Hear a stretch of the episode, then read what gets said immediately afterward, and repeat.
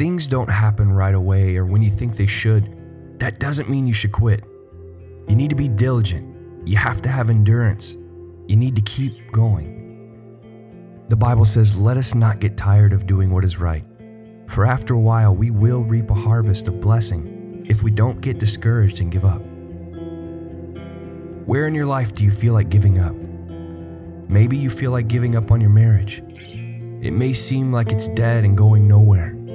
Maybe you feel like giving up on your career. You've tried and tried to make a difference, and it just isn't happening. Maybe you feel like giving up on your dream or your goal.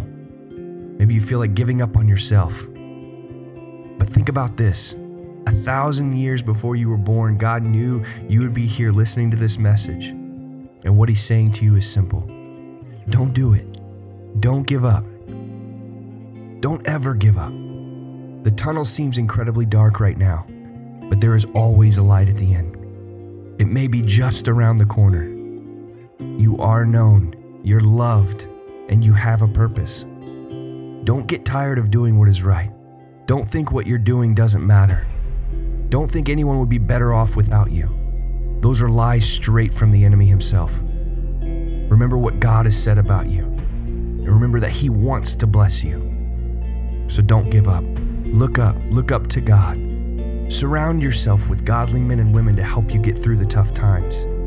Meditate on God's word for encouragement. Never give up on God because He will never give up on you.